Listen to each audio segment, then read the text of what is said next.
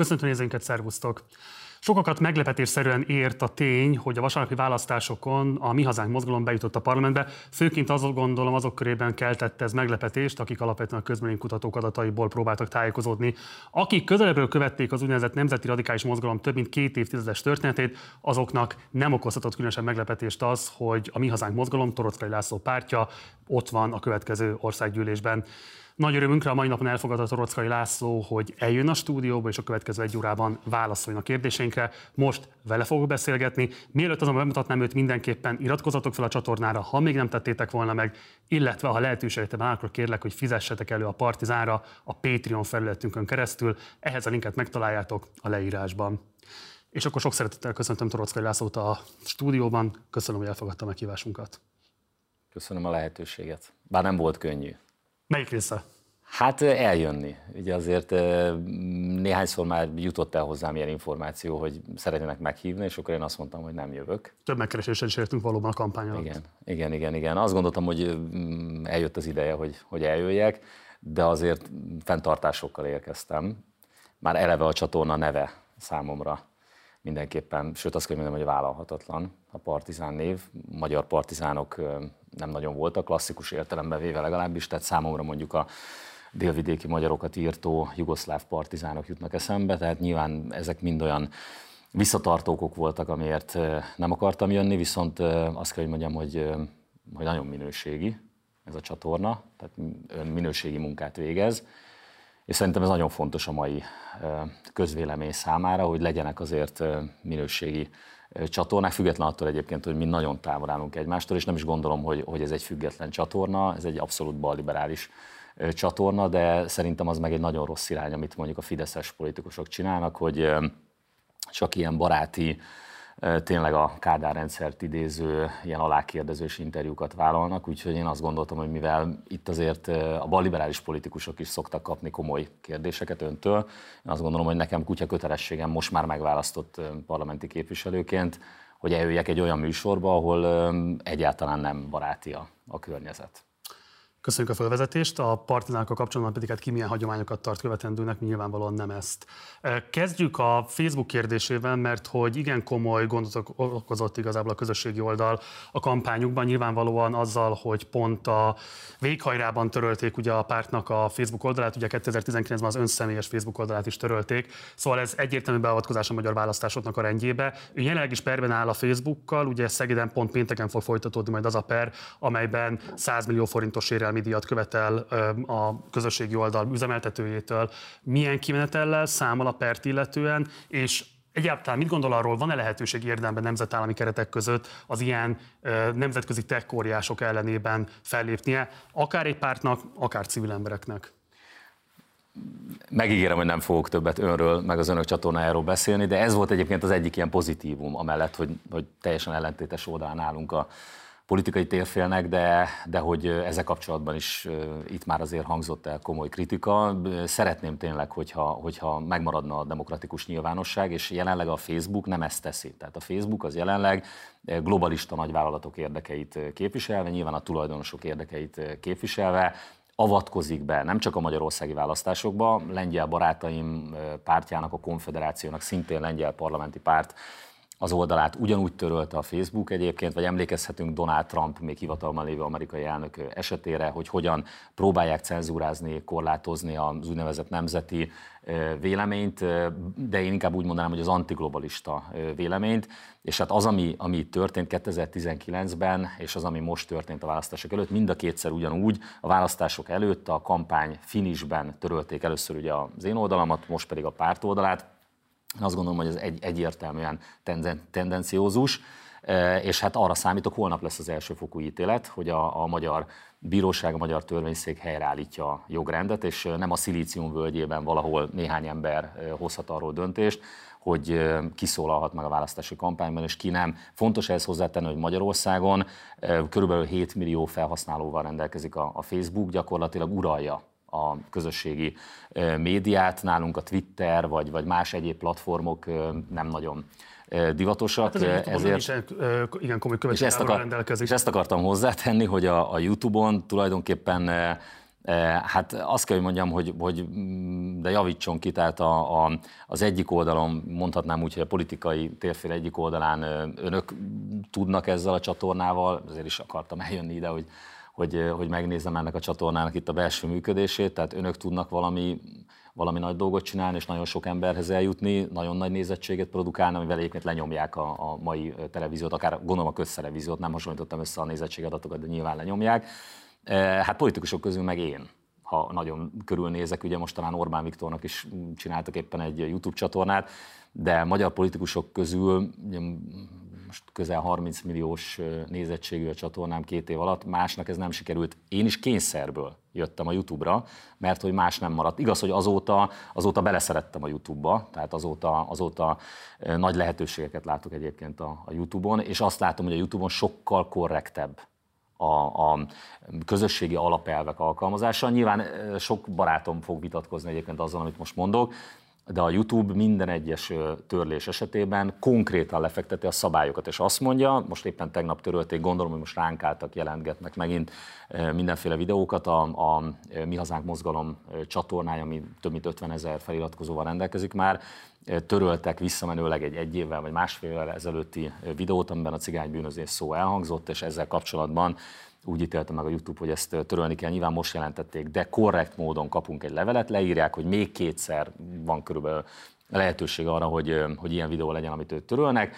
Utána akár a csatornát is törölhetik. Na most a Facebook ugye nem úgy működik, a Facebook mindenféle előzetes figyelmeztetés nélkül, azóta is mindenféle indoklás nélkül egyszer csak fogta és, és eltüntette az oldalainkat. Nem az analízist akarom megkerülni, de mit lehet ez, ez ügyben tenni? Tehát nemzetállami keretek között hogyan lehet egy ilyen nemzetközi tekkóriást, ami gyakorlatilag minden típusú törvényalkotás fölött áll, érdemben szabályozni Magyarország? Hát nagyon fontos, hogy, hogy szabályozni kell. Tehát jelenleg teljesen szabályozatlanul működnek ezek a tekkóriások Magyarországon, nem csak Magyarországon, még egyszer teszem hozzá, de, de mi Magyarországon élünk. Én meg meg egy magyarországi, most már parlamentbe jutott pártnak vagyok az elnöke, tehát az egyik első intézkedésünk lesz biztos a parlamentben, hogy egyébként ezt már korábban is kezdeményeztük, az igazságügyi minisztérium fel is állított egyébként egy ilyen munkacsoportot, nagy nehezen, de nem lett ebből igazából semmi. Lát, látjuk egyébként, hogy a Fidesz gyönyörűen használja a Facebookot, és a Facebook tolja a Fideszt, de valószínűleg a Fidesz ezért is nem akart föllépni eddig komolyabban a, a Facebookkal szemben, de például akkor mondok konkrétumokat a kérdésre válaszolva,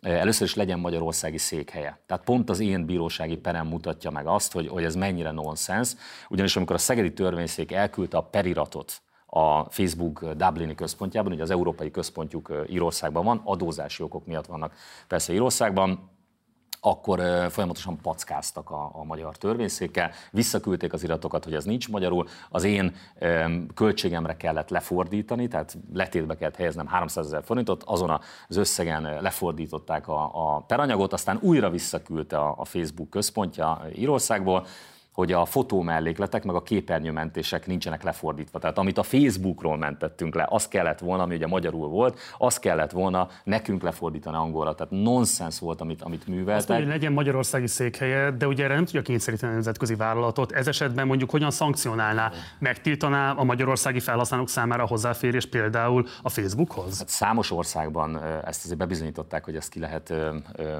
csikarni a, a Facebooktól. Mondom egy példát? Törökország például. Az Európai Unión belül tud mondani hasonló példát? Hát az Európai Unióban nekünk kell élen járni, én azt gondolom. Egyébként éppen most voltak itt nálam lengyel politikusok, ugye a kampány végén volt egy közös sajtótájékoztatunk Gregus, Gregors Braun úrral, lengyel parlamenti képviselővel, és utána vele leültünk beszélgetni, ebédeltünk együtt, és éppen felvetettem ezt a problémát, mondta, hogy nagyon sok problémáik van Lengyelországban, és a a Facebook cenzúrájával, és mondtam, hogy, hogy ettől tulajdonképpen nem is értem. Tehát az oroszoknak ott van a V-kontakt, ugye, tehát csináltak egy saját közösségi médiát. Az amerikaiaknak ott van a Facebook, hogy miért nem lehet egy európai közösségi médiát csinálni, ami elérhető, ami itt van, ami az adatainkat itt tárolja, ez is nagyon fontos. Tehát a személy, személyes adatainkkal rendszeresen visszaélnek, ezt azért nyugodtan ki lehet. Ez világos, de bocsánat, azt mondja, hogy igazából egy európai fellépés kellene, tehát nemzetállami keretek között ez nem megoldható, az kellene, hogy egy össze-európai szinten lévő közösségi hálózat jöjjön létre? Én ezen fogok dolgozni. Ezen fogok dolgozni. Éppen ma tárgyaltunk arról, ugye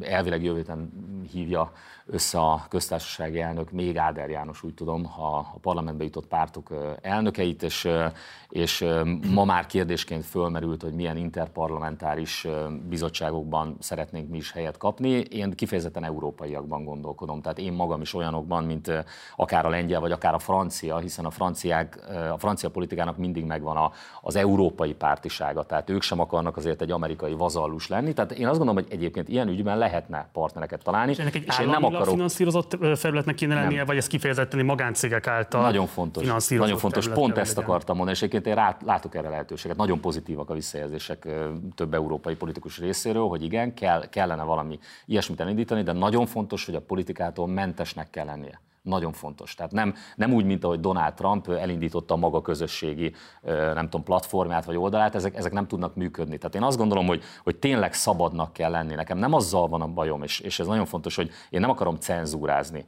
azt a közösségi média felületet, és semmilyen politikus vagy kormány ne akarja cenzúrázni, nem nekik kell, akár, akár egy olyat el tudok képzelni, hogy mondjuk európai szinten egy alapítványt létrehozni, ami, ami nem tudom, támogatja azokat a független programozókat, akik mondjuk európaiak, és létrehoznának akár egy ilyen platformot, ugye ez, ez azért sok pénz és munka kell, és nagyon nagy. Ugye arról beszélt pont, hogy ha ezt a 100 millió forintot megítélik önnek, akkor ezt egy alapítványba akarja helyezni pont azért, hogy... Nem a teljes összeget. Nem a, mekkora egy részét? részét? Hát ezt nem tudom, egy részét. Ezt egy részét várjuk ki, hogy, hogy ha, ha Ide, gyerek, 100 akkor millió forintot is felajánlana erre, nyilvánvalóan ez nem elég. 100 nem milliárdok is kevesek lennek ahhoz, hogy egy ilyen felületet működtetni lehessen. Ha ezt egyébként európai média tőkések fogják létrehozni, mivel lesz beljebb egyébként akár az adatbiztonságunk, akár a szólásszabadságunk ahhoz képest, hogy egy amerikai tőkés áll a mostani Facebook mögött? Hát például amiatt, hogy az adataink itt maradnak Európában, itt lesz Európában jobban elérhető módon a cég megfogható. Tehát itt például az is nagyon nagy kérdés volt az én peremben, ugye azért ez egy ilyen, ez már önmagában egy ilyen, ilyen hogy mondjam, úttörő per, mert Magyarországon ehhez hasonló nem volt, Európában sem sok ez alatt a per alatt pontosan kiderült az, hogy, hogy például a Facebook rögtön azzal védekezett, hogy hát, hát ők tulajdonképpen itt vannak Írországban, de ez csak egy ilyen, ilyen leányvállalat, nekik, nekik Amerikában van a székelyük, én menjek Amerikába pereskedni. Megpróbáltam, tehát három hónapon keresztül kerestünk amerikai ügyvédeket, magyar származású amerikai ügyvédektől kezdve, nagyon sok mindenkivel beszéltünk, senki nem merte vállalni. Tehát mindenki azt mondta, hogy hát a Facebookkal szemben Amerikában hát még az elnök Donald Trump se, se nyerhet. Tehát ez volt az alapállás. És azt gondolom, hogy ez, ez abszolút nem normális, és Európában tényleg egy olyan szabályozás kell, egy tetten érhető, tényleg, tényleg transzparens legyen, átlátható legyen, hogy mi alapján működik. Én nem, nyilván nem mondom azt, hogy, hogy, hogy nem tudom, ne legyen teljesen cenzúramentes. Ez fontos, mert ezt mindig félre szokták érteni, amikor én, én, én a Facebookról beszélek. Tehát azért ott is vannak keretek, törvénysértésnek nincs helye a, a, a közösségi média platformon, nem tudom, pedofilokat ki kell szűrni. Tehát egy csomó olyan dolog van,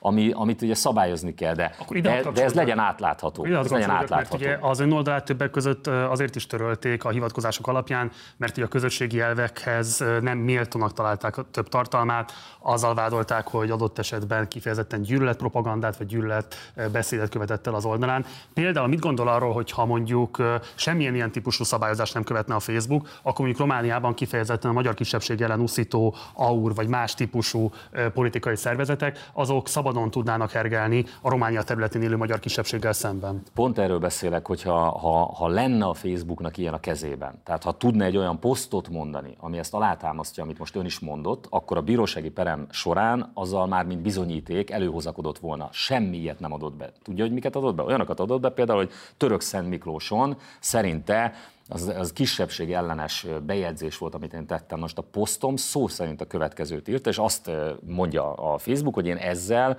a cigányságot emberi méltóságában sértettem meg, mert emberállatnak neveztem őket. Nem igaz. Tehát konkrétan nem igaz. Amit benyújtottak, a posztban a következő szerepel, hogy a török Szent Miklósi bűnöző, tehát a cigány szó nem is szerepelt abban a posztomban, amit bizonyítékként benyújtottak, hanem leírtam, hogy az az emberállat, aki ott összever több embert, babakocsitoló anyukát az utcán, idős nyugdíjas lottozóban, az egy emberállat. Hát nehogy már egy ilyen mocskos bűnözőt ne nevezhessek emberállatnak, vagy vadembernek. Ez rávonatkozott, nem összességében egyébként a cigányságra. Más kérdés, hogy egyébként cigány etnikumú volt, és elmondtam azt is, hogy egyébként a cigány érdekvédőknek, meg politikusoknak lett volna feladata. Nem az, hogy ránkuszítsanak cigány származású bűnözőket, hogy világos legyen, akiket Száva Ince videójából, ha jól emlékszem, derült ki, hogy vodkával itottak. Tehát nem ez lett volna a feladatuk, hogy Jó, ott akkor azt lehet elmondani, hogy ön is egy európai szintű fellépés szorgal fogalmazna, és kifejezetten azt tervez a következő években, hogy valamilyen módon az Európai Unió egészét győzze meg arról, hogy alternatívát állítson a Facebookkal szemben. Így van, pontosan. Ezen dolgozom is már, és egyébként nyilván ezt a magyar parlamentben mi ezt el fogjuk indítani, de ezt el kell indítani a lengyel parlamentben, a francia parlamentben, a holland parlamentben, mindenhol Európában. Jó, térjünk rá a kampányra.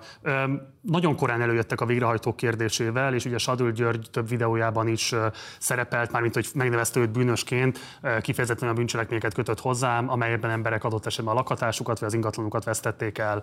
Ugye ezután robbant a Völner Pál ügy, amelyben kiderült az, hogy Sadül György és Völner Pál milyen módon mozogtak együtt. Nagyon szövevényes ügy, nem akarom most részletekben menően ismertetni. A kérdés az, hogy fogják-e folytatni ezt a típusú tevékenységüket, a friss parlamenti mandátumokkal hogyan tudnak adott esetben további bizonyítékokat előállítani, ami akár más típusú fideszes együttműködést is bizonyíthat Sadül Györgyékkel. Hogyne, sőt, hát ugye most már azért sokkal több lehetőségünk, eszközünk lesz a, a fellépésre, és én megkaptam mm, a, a YouTube csatornámon, már YouTube-on vagyunk követőitől, hogy hogy nagy kár, hogy most, hogy frakcióvezető lettem a parlamentben, most felhagyok a, a videókészítésekkel, eszem ágában sincs. Tehát most lesz majd több időm, most nyilván most egy nagyon turbulens heteket élek, de utána még több időm lesz majd, hiszen a polgármesterséget egy-két hónap múlva ugye le kell, hogy adjam, és éppen, hogy felszabadul idő, és mindenféleképpen, hát ebből a szempontból biztos, hogy unikum leszek a politikusok között. Én ugyanúgy, ugyanúgy üldözni fogok végrehajtókat, sőt tovább megyünk, itt most már követeléskezelőktől kezdve, ez egy, ez egy közjegyzőkig nagyon-nagyon sokan érintettek abban, hogy magyarok százezereit tették tönkre itt az elmúlt évtizedekben, nem csak a Fidesz időszak alatt, időszak alatt, de a Fidesz is nyakig benne volt. Hadd tegyem hozzá, hogyha, és ön biztos, hogy ismeri a, a lehallgatási jegyzőkönyveket, abban nem csak Völner pára utaló megjegyzések vannak, mondatok vannak, abban kőkeményen bizony a Fidesznek csúcsvezetői érintettek, mi biztos, hogy követelni fogjuk azt, hogy Völner pár fölötti embereket is vegyenek elő. És ezt egyébként... hogyan lehet, ezt magyarázza nekem, tehát van esetleg olyan tudása, ami akár Varga Judit, ugye ő volt a minisztere a politikai államtitkárának, aki Völner Pál volt, vagy pedig akár Rogán Antal, akinek ugye a kabinetfőnöke Nagy Ádám volt érintett, legalábbis jegyzőkönyvek alapján. Tehát van-e olyan tudása, ami alapján akár fideszes minisztereknek is az érintettsége bizonyítható? Hát meg Tóni Tóni név az jó sokszor elhangzik, tudja. Tóni, Barbara nevek sokszor elhangoznak ebben a, a lehallgatási jegyzőkönyvben. Én azt gondolom, hogy Rogán Antal érintett olyan, lehet ebben? Olyan, hát erre mutató jelek vannak, igen. Erre mutató jelek vannak, és azt gondoltam, hogy ha, ha nincs meg a Fideszes kétharmad, és mondjuk a mérleg nyelve tudunk lenni, legalább ebben a politikai helyzetben azért én reménykedtem, akkor, akkor biztos, hogy, hogy el tudunk odáig jutni, azt gondolom, hogy, hogy akár Rogán Antal is előkerüljön. Most egy picit erre Az lett volna adott esetben picit erre a politikai alkutárgya, hogyha valamilyen alkotmánymódosításhoz vagy kétharmados törvénynek a megszavazásához kéri a Fidesz a támogatásukat, akkor például mondjuk miniszteriális cserét kértek volna? Hát azért a Fideszen belül ön pontosan tudja, mert nagyon jó felkészült a szakmájában, hogy milyen repedések vannak, milyen törésvonalak vannak, ezt ön is tudja. És biztos, hogy föltűnt önnek is, hogy most itt a választások során történt egy nagyon érdekes dolog, még azon kívül, hogy a Mi Hazánk mozgalom bejutott a parlamentbe, az pedig az, hogy Lázár János gyakorlatilag félkézzel is nagyon megverte Márki Zaj Pétert, és hát ez bizony előrevetíti azt, hogy ő visszatérhet a, a csúcspolitikába. És hát ha rá lett volna a Fidesz kényszerítve arra, hogy, hogy mondjuk valami, valamiben engedjen a mi hazánk mozgalomnak, hogyha mérleg nyelve vagyunk, akkor akár ez az ügy lehetőséget teremtett volna arra, hogy a Rogánféle vonal kiszoruljon a Fidesz vezetéséből. Azért ezt, ezt is azért ki kell mondani. Tehát itt van egy, van egy Budapest vidék ellentét, van egy liberális és, és nemzetiesebb ellentét a Fideszen belül, Hát ez az ügy szerintem alkalmas lehetett volna erre. Most erre nyilván kevesebb esély van ezzel a totális kétharmaddal. Igen, fogunk erről is majd beszélni, de akkor egy záró kérdés ide. Van-e konkrét tudása bármilyen vezető Fideszes érintettségéről a Völner Sadül ügy vonatkozásában? Hát nézze, eh, amilyen információink nekünk voltak, eh, gyakorlatilag menet közben hallottunk olyan információkat, hogy bizony itt a kormány részéről több, több nevet hall. Tehát én Trócsányi nevét hallottam, akkor konkretizáljuk, hogy miket hallottunk azoktól a végrehajtóktól, jelenleg és volt végrehajtók, akikkel mi több mint két éve kapcsolatban vagyunk, akiknek volt köze ennek az ügynek az elindításához, akiket mi bátorítottunk. Tehát itt konkrétan egy olyan volt végrehajtóról beszélek, nyilván nem mondhatom ki a nevét, aki konkrétan azt kérdezte tőlünk, hát már közel két évvel ezelőtt, amikor ugye elkezdtem a YouTube csatornámon ezt a sorozatot, a Végrehajtó Maffia című sorozatot, dr. Fiszter Zsuzsánt, itt hagy, jegyezem, hagy említsem meg őt, a, a szakjogászunkat, politikusunkat, Kazinc Barcikai jelöltünket, hihetetlen bátor fiatal anyuka, egy hölgy, aki, aki ővé, ővé, ővé a nagy érdem egyébként, aki tartotta a kapcsolatot ezekkel a végrehajtókkal, akik elkezdtek neki is beszélni. És amikor nekem dr. Fiszter Zsuzsa először mondta ezeket a neveket, akkor én megmondom őszintén, én legyintettem rá. Tehát én, én már azért, hát ön is nyilván rengeteg információt hall, nagyon sok embertől, és és nem vettem komolyan. ami bizonyító erejű Trócsányi László érintettségre vonatkozóan? Nem, hanem hallottam. Tehát hallottam azoktól a volt végrehajtóktól, akik nekünk nagyon sokat segítettek ebben az ügyben, és akik, akik tulajdonképpen ezt a lavinát is elindították. Uh-huh. És, és először az ő nevét hallottuk, Hát ugye a, azt azért ma már tudjuk, hogy Sad György nagyon közel állt hozzá. Ennyit tudunk egyenlőre, meg annyit tudunk, hogy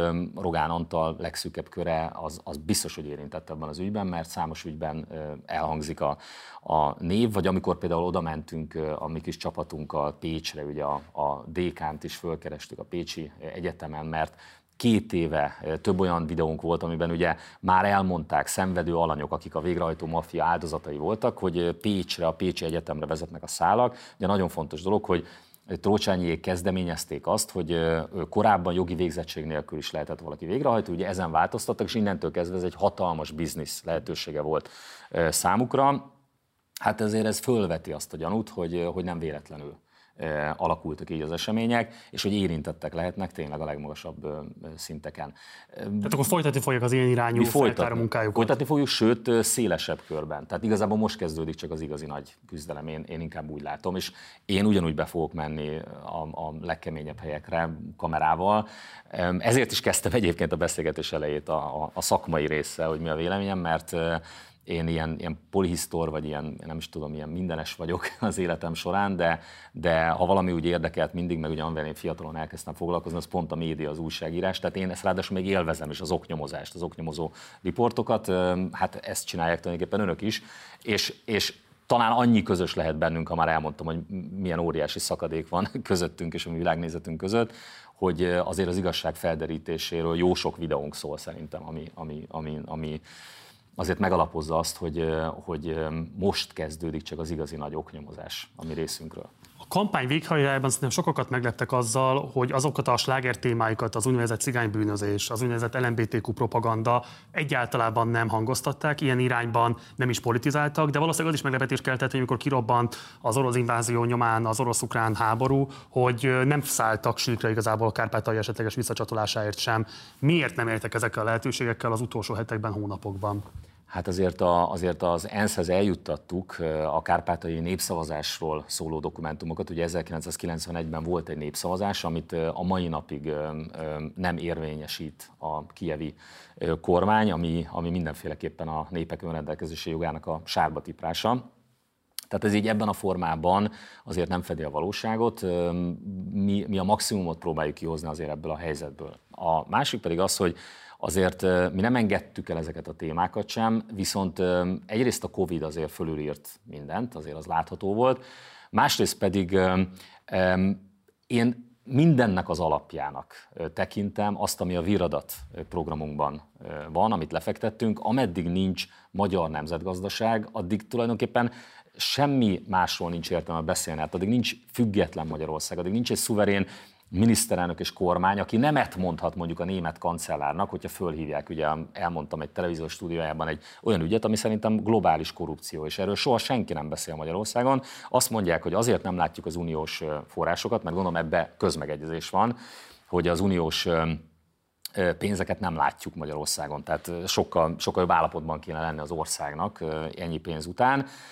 És ugye mindenki ebből annyit szokott mondani, pontosabban a balliberális ellenzék szokott annyit mondani, hogy azért van, mert a Fidesz ellopta ugye ezeket a forrásokat. Igen, ez igaz, egy részét ellopta a Fidesz, korábban pedig a balliberálisok 2010 előtt, azért ezt is tegyük hozzá, de ez a belföldi korrupció, és emellett még két nagyon fontos oka van annak, hogy nem látjuk az uniós forrásokat. Az egyik, hogy eleve Brüsszel pántlikázva küldi ezeket a forrásokat, ezeknek a forrásoknak jelentős részét azzal a célral, hogy ne is tudjon a magyar gazdaság fejlődni. Nem akarnak konkurenciát a holland vagy a francia mezőgazdaságnak. Ez világos, van egy harmadik, ami, ami pedig a globális. Ezt a két ö, fontos témájukat, amit korábban évekig építgettek, miért pont a kampányban engedték el?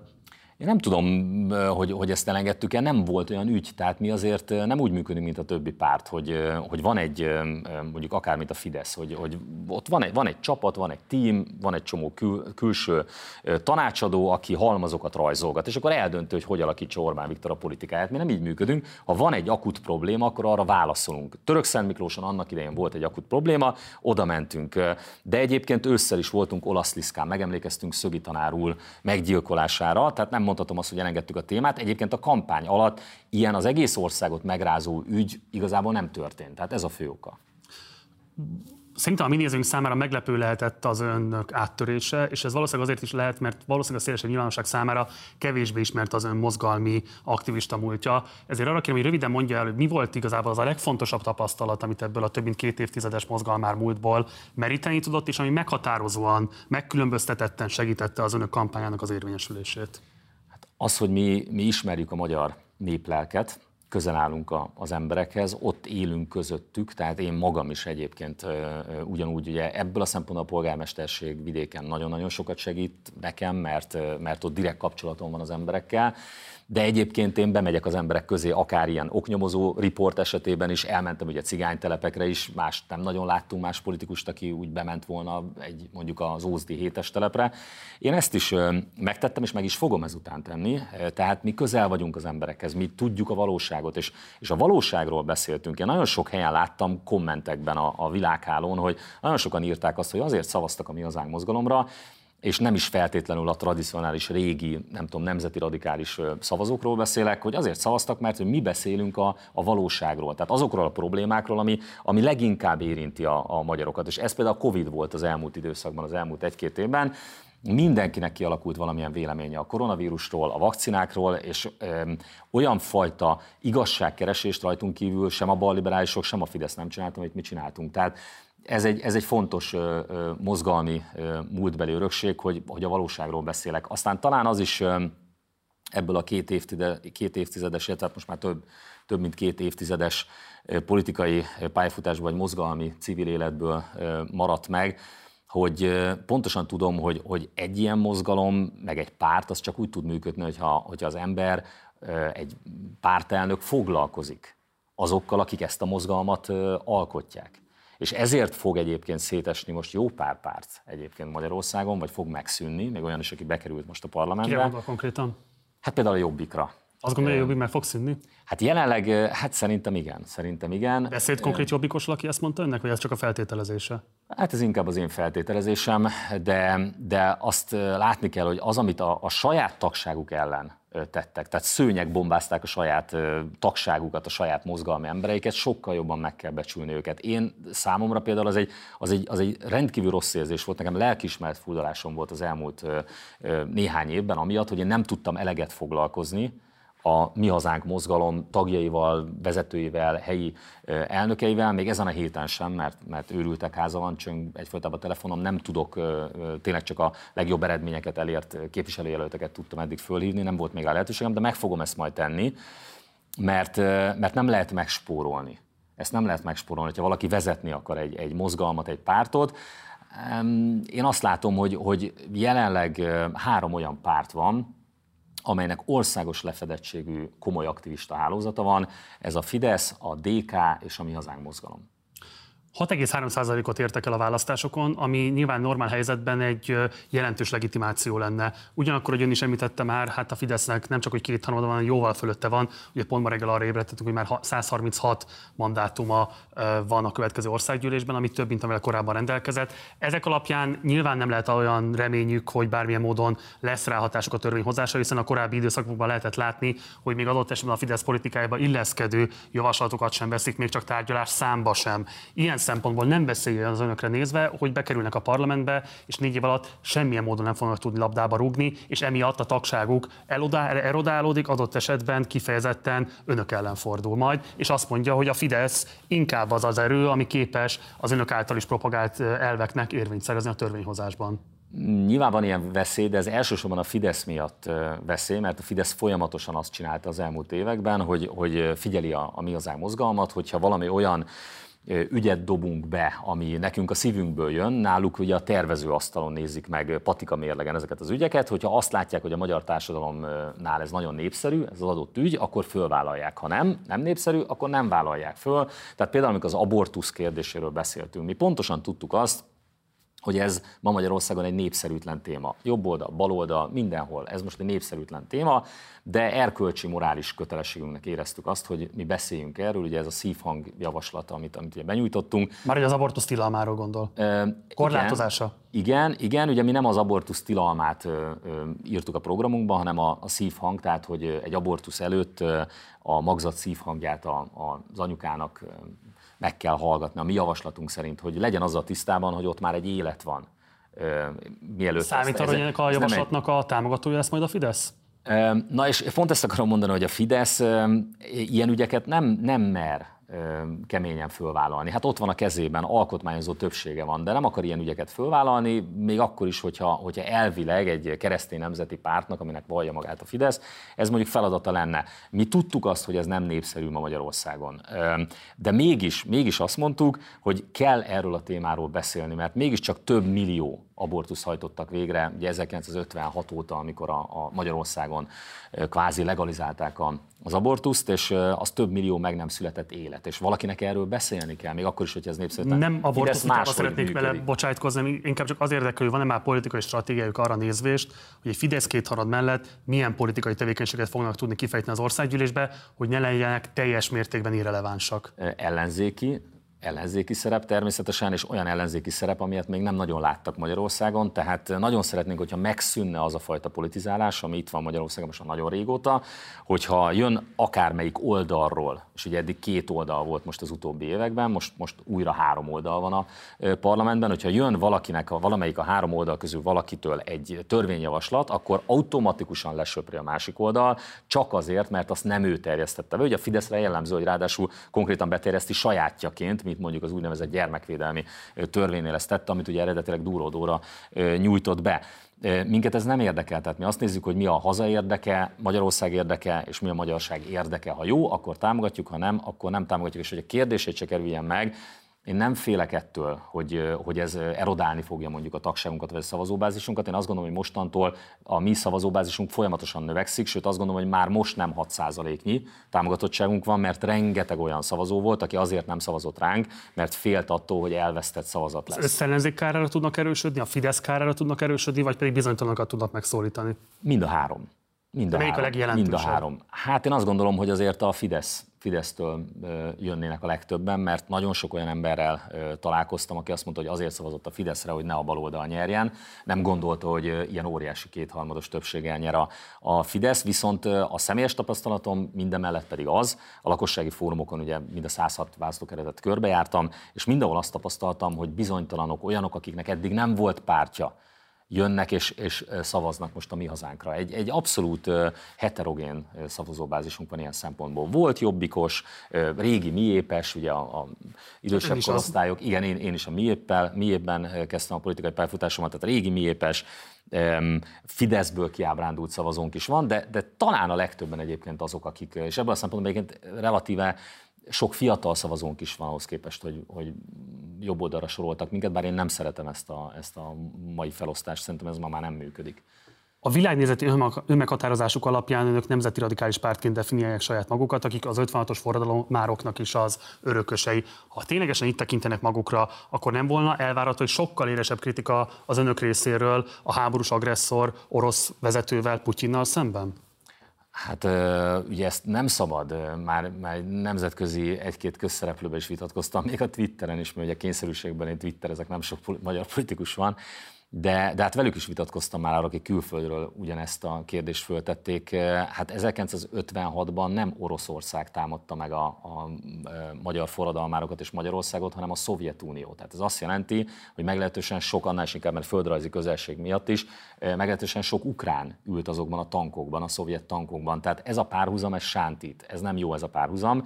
Az az azért inkább a kérdés, tehát a 48-as forradalmat is alapvetően az oroszok verték le, az 56-os forradalmat is nyilvánvalóan az orosz vezetés verte a világos. Más típusú, nyilván állam alakulat élén vezették akkor a, a saját hadseregüket, de hát azért én azt gondolom, hogy nehezen megkérdezhető, hogy ebben az oroszoknak vastagon benne volt a kezük.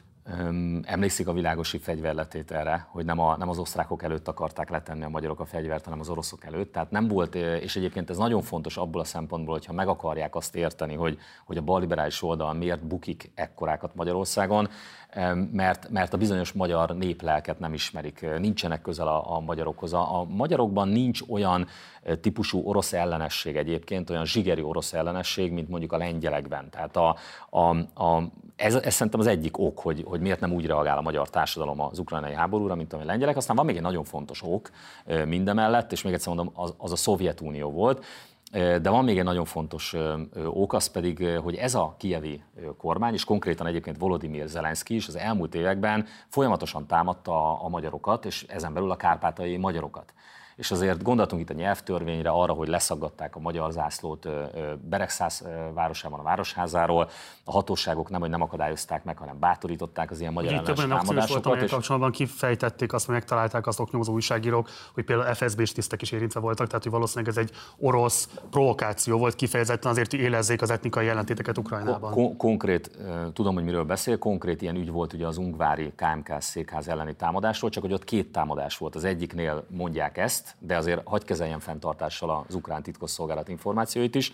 E, a másiknál nincs ilyen, tehát a másiknál valószínűleg tényleg ukrán szélsőségesek, magyar ellenesek voltak, e, és erre igenis érzékenyen reagálunk mi magyarok, hogy folyamatosan támadtak minket. Ez, Bocsánat, ez is ez teljes joggal, tehát senki nem másik... kérdőjelezi, meg nyilván minden szolidaritásunk a kárpátai magyarságé, de a kérdés mégiscsak alapvetően az, hogy ha az 56-os forradalom örökösenek tartják magukat, az nem kívánna meg egy sokkal élesebb kritikát Putyinnal szemben. Még egyszer mondom, tehát Putyin mindazonáltal, hogy egyébként használja a Szovjetunió örökségét és náci mentesítésről, meg egyébként beszél, de szerintem ezen már most mindenki kényszeredetten mosolyog. Tehát a, itt, már, itt, már, itt már mindenek kapcsolatban mondják, hogy náci, ugye ez az ilyen, ilyen Jolly Joker, ez az ász most már a, a világpolitikában, ugye mind a két oldal mondja. Tehát a, Wagner csoportra meg azt mondják, akiket ugye bevetettek, és most pont a bucsai gyilkosságokkal vagy tömegmészárlással kapcsolatban hozzák őket összefüggésbe. Annak kapcsán Róluk szintén azt mondják, hogy náci. Annak kapcsán mit érzett, amikor a választás napján lehetett látni azokat a képeket a tömegmészárlásról? Felzaklatott, tehát egyrészt semmi, tehát semmi, semmi nem tudja felmenteni, vagy felmentést adni arra, hogy a civileket lemészárolnak egy háborúban. Eszembe jutott a jugoszláviai háború, ugye az, az fiatalon engem az közelről megérintett. És, és a második gondolatom pedig az volt, hogy, hogy nagyon alapos oknyomozásra van szükség, hogy mi az igazság, ugyanis én már nem hiszek el semmit. Tehát az sem, Elképzelhetőnek tartja az látom, kérdését? Elképzelhetőnek tartom azt, hogy például az a biciklis civil, aki ott le van fényképező, és ugye mutatják nagyon sok fotón, tehát ő valószínűleg a háború áldozata, tehát egy becsapódó, nem tudom, gránátnak a repesze, például fejbe találhatta, és ott hagyták. Azt nehezen tudom elképzelni, hogy az oroszok, akik kivonultak, itt nagyon fontos, hogy ezt a, ugye mi a nyugati propagandát kapjuk, Oroszországban az oroszt kapják. Én, a, én az igazságot próbálom ebben az ügyben is feltárni, és ezért mind a két propagandát elolvasom, és utána próbálok még civil és egyéb forrásból is tájékozódni. Tehát én azt tudom mondani, hogy azt elképzelhetetlennek tartom, hogy az oroszok, akik kivonultak, tehát ez is fontos dolog, hogy ezt hangsúlyozni kell, hogy itt egy orosz kivonulás van. Tehát ők most ugye Donbassra ö, kezdenek koncentrálni, és kivonulnak ezekről a területekről. Kizár dolognak, tehát itt nem az történik, hogy folyamatosan az ukrán hadsereg, ahogy itt megjelenik a magyar hírekben, foglalja vissza házról házra ezeket a területeket ott Kiev környékén, hanem itt konkrétan egy orosz kivonulásról van szó, és bevonulnak az ukránok. Bocsánat, ön Kizár dolognak tartja azt egy azt, életszerű helyzetnek, hogy a bucsai mészárlás orosz kötődés lett volna? Egyelőre az igazságot fel kell tárni. Tehát nagyon fontos az igazságot fel kell tárni. Nem tudom, mi az igazság jelenleg. Én azt tudom mondani, hogy az kizár dolog, hogy hátra kötözött kezű civileket főbelőnek az orosz katonák, kivonulnak és ott hagyják őket. Tehát ezt én konkrétan, amely jugoszláv háborút említettem, Szent Lászlónál, amikor árkánék, hát ők aztán brutális, kegyetlen mészárosok voltak, akik civileket gyilkoltak a jugoszláv háborúban. Amikor a magyar lakta Szent Lászlót, körbefogták, és ott ugye onnan részben magyar és horvát és mindenféle önkéntesek ugye kivonultak, ugye Rózsa Flores Eduardóék, meg a többiek kivonultak Szent Lászlóról, akkor konkrétan az ott maradt civileket, kivégezték, idős magyarokat egyébként árkánék. És amikor aztán jött ugye a, a horvát hadsereg és visszafoglalta a keresztlavonai területeket, akkor árkánék, a szerbek magukkal vitték, kiásták a főbelőtt civileket, és elvitték magukkal. És amikor én ott beszélgettem a, a háború után helyiekkel, horvát veteránokkal, Mihalik István ezredessel, aki ott ugye a parancsnok volt, mindenki azt mondta, hogy a, a legjobban azért dühösek, vagy leginkább azért dühösek árkánékra és ezekre a szerb szabadcsapatokra, mert elvitték a holttesteket is. Tehát teljesen életszerűtlen az, hogy főbelőnek civileket hátrakötött kézzel, és ott hagyják. Ezt nem tudom elképzelni, mint hogy az a bácsi, akit mutogatnak, azokon a tragikus fotókon nyilvánvalóan a háború áldozata eltalálta valami, és, és ott maradt. Van egy azért egy olyan általános itt... megfigyelés az önök működésével kapcsolatban, hogy a nyugati nagyhatalmi törekvésekkel szemben rendkívül kritikusak, akár ez legyen a Világbank, akár legyen ez a WHO, vagy itt, és így tovább, de a keleti nagyhatalmi törekvésekkel szemben rendkívül megértőek, vagy legalábbis kevésbé kritikusak. Miért ez az ellentmondás? Azért, mert jelenleg kvázi amerikai megszállás alatt van az Európai Unió. Tehát jelenleg az Európai Unió úgy viselkedik, mint egy amerikai gyarmat, vagy egy, egy vazallus állam, és ezért nekünk ez pont olyan, mint hogy most bent majd a parlamentben, biztos, hogy fogok jobb oldalról, hagyományos értelemben jobb oldalról olyan kritikát kapni, hogy miért, már, már kaptam is ilyet az elmúlt hónapokban, és hogy hogy miért csak a fidesz foglalkozunk, és miért foglalkozunk kevesebbet a balliberálisokkal, azért, mert ők gyakorolják a hatalmat. Tehát nyilván, hogyha mi most egy úgy érezném, hogy Oroszország vazallusa vagyunk, akkor, akkor sokkal többet foglalkoznék Oroszországgal, de mivel jelenleg a Facebook avatkozik be a választásokba, és nem a V-kontakt, ezért nekem a Facebookkal és a mögötte álló globalista körökkel kell foglalkoznom. Ennek nagyon egyszer az oka. De, akkor azt de én, de én, függet, én független Európát befolyást, az orosz nagyhatalmi törekvéseket kevésbé tartja jelenleg fenyegetőnek Magyarországra nézve.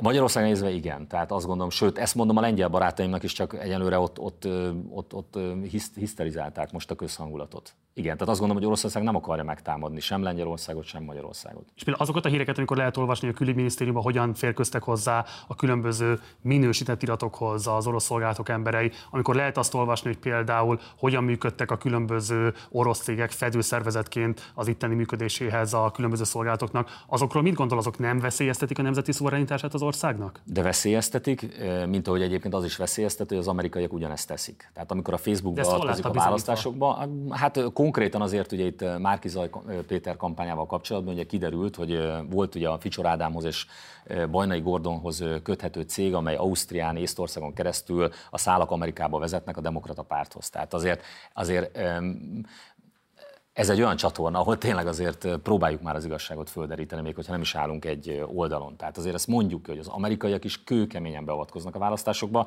és az oroszok is megpróbálnak. Mind a kettőre nemet mondok. Tehát én azt gondolom, hogy Magyarországnak egy... Nagyon keveset szokott egy... beszélni, tehát az orosz befolyásoló kísérletekről nagyon kevésé szokott szót ejteni például a valóban rendkívül népszerű videóiban.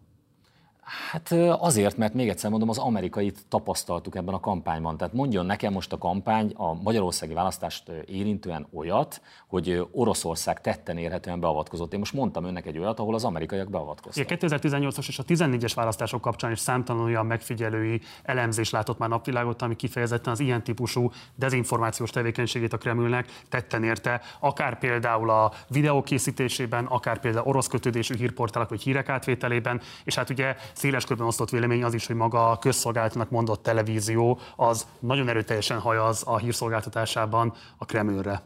Hát ezek spekulációk inkább. Én meg bizonyítékokat mondok, és mhm. bizonyítékokat kérek arra, hogy mondjuk az orosz titkosszolgálat valamilyen, valamilyen módon beavatkozott. Az, hogy mondjuk van egy orosz hírportál, ahol egyébként ilyen mindenféle, nem tudom, plastikai műtétek, reklámjai bukkannak föl, tehát azért azt nem nevezném valami hú, de komoly és, és profi beavatkozásnak, akár a választási kampány, mert körülbelül egy ilyen, ilyen weboldalról tudok, ami, aminek ugye a nevében is benne van, hogy oroszországi hírekkel foglalkozik. Hát ezt azért nem nevezném valami durva beavatkozásnak. Az, hogy egyébként Magyarországon 7-8-9 millió ember a Facebookon keresztül szerzi az információit, még lehet, hogy nem, nincs is regisztrálva a Facebookon, de, de az iskola, a, nem tudom, a, a település ott tájékoztatja a lakosságot, és ott egyszerűen ignorálnak, törölnek, megszüntetnek egy, egy pártot, most már parlamenti pártot, az nagyon súlyos beavatkozás. Ilyet orosz részről egyszerűen nem tudunk mondani. Jó, Csak azért szól. fontos kérdés ez, mert a kritikusai föl szokták vetni azt, hogy azért is tartózkodik a putyini rendszer kritikájától, mert anyagilag függne tőle, vagy függött volna korábbiakban. Ezért kérdezem, hogy ki tudja jelenteni, hogy akár ön személyesen, akár a pártja, vagy korábbi bármilyen politikai formációja soha semmilyen anyagi érdekeltségben nem volt a putyini rendszerrel?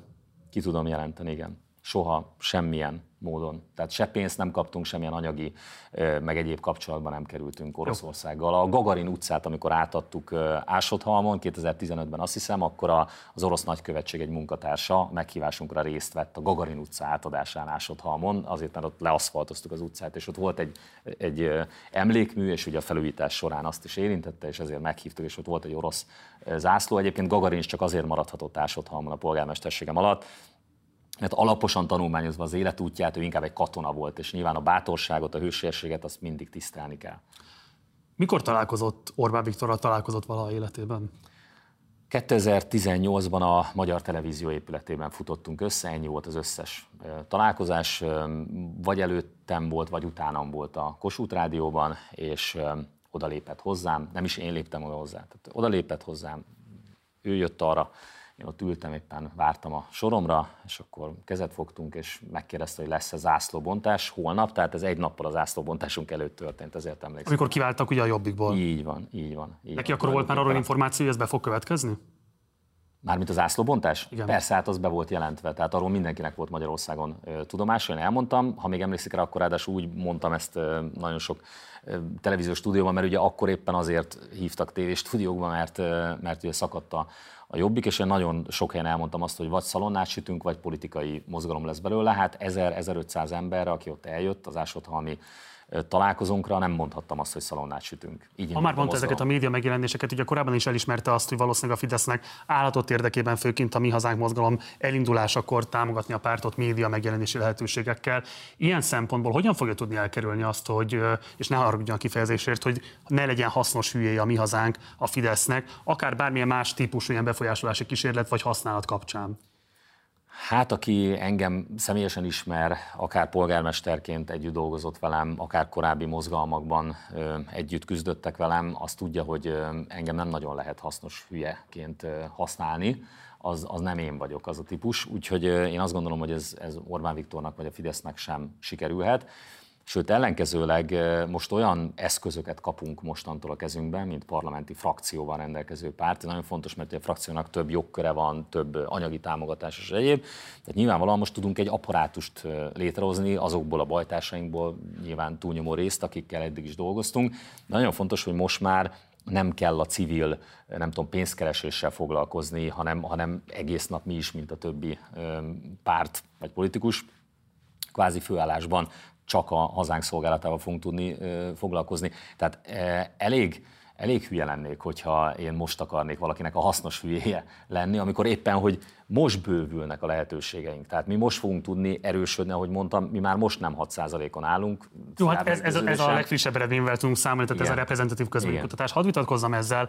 Valamivel több mint 300 ezer ember szavazott a mi hazánkra. A Jobbik 2018-ban több mint egy millió szavazót tudott összegyűjteni. Nyilvánvalóan a Fidesznek elemi érdeke volt, hogy ezt a tábort ezt szétverje, és ez végül sikerült. Azt lehetett látni 22-ben, hogy a Jobbik korábbi szavazói nem mentek az ellenzéki együttműködéssel, valószínűleg részben önökhöz mentek, részben a Fideszhez mentek, ugye ugye a Republikonnak egy ma reggeli kutatás alapján 15%-a mehetett a korábbi jobbiknak a mi hazánkkal, a többiek vagy nem sem mentek választani, vagy pedig inkább a Fideszt választották. Tehát ebből az értelemből nézve igazából az önök tevékenysége amellett, hogy kitermelt önnek egy frakciót, mégiscsak a Fidesznek segített abban, hogy kétharmados győzelmet tudjon realizálni múlt vasárnap.